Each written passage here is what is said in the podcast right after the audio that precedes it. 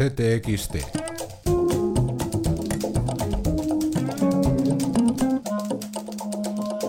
Podcast. Esta semana en CTXT hablamos de un gran desconocido, el TTIP, siglas en inglés del Tratado Transatlántico para el Comercio y la Inversión.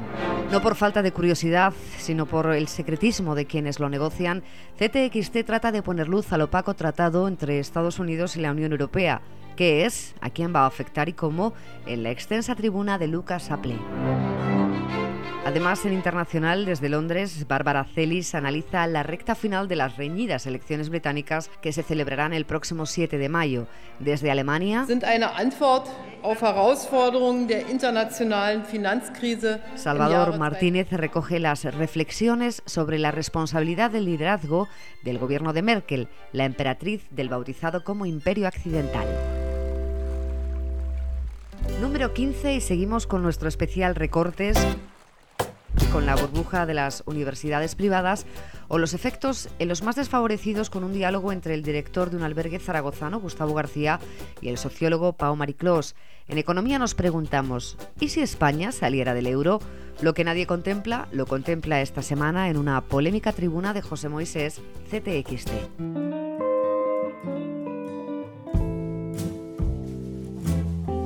La portada sabes que los títulos van a ir en la derecha.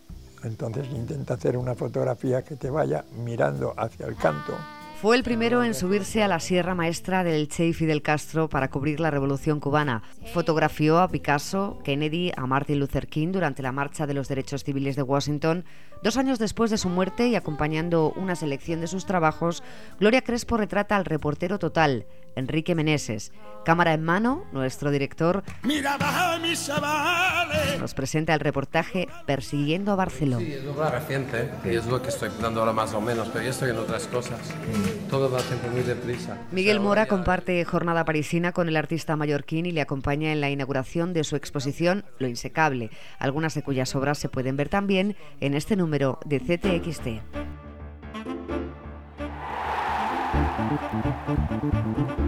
En deportes, artículos de Sol Gallego y Rubén Uría para la colchonería, en la que esta semana Ricardo Uribarri habla de la otra final de la Copa de Europa. Hace 30 años el Atlético de Madrid de balonmano se convirtió en el primer equipo español que peleó por ganar la Copa de Europa en una final que es recordada por las más de 10.000 personas que reunió en el Palacio de los Deportes, algo inaudito para ese deporte hasta esa fecha. Esta semana te contamos cuál fue el secreto de ese grupo de jugadores y cómo vivieron aquel acontecimiento.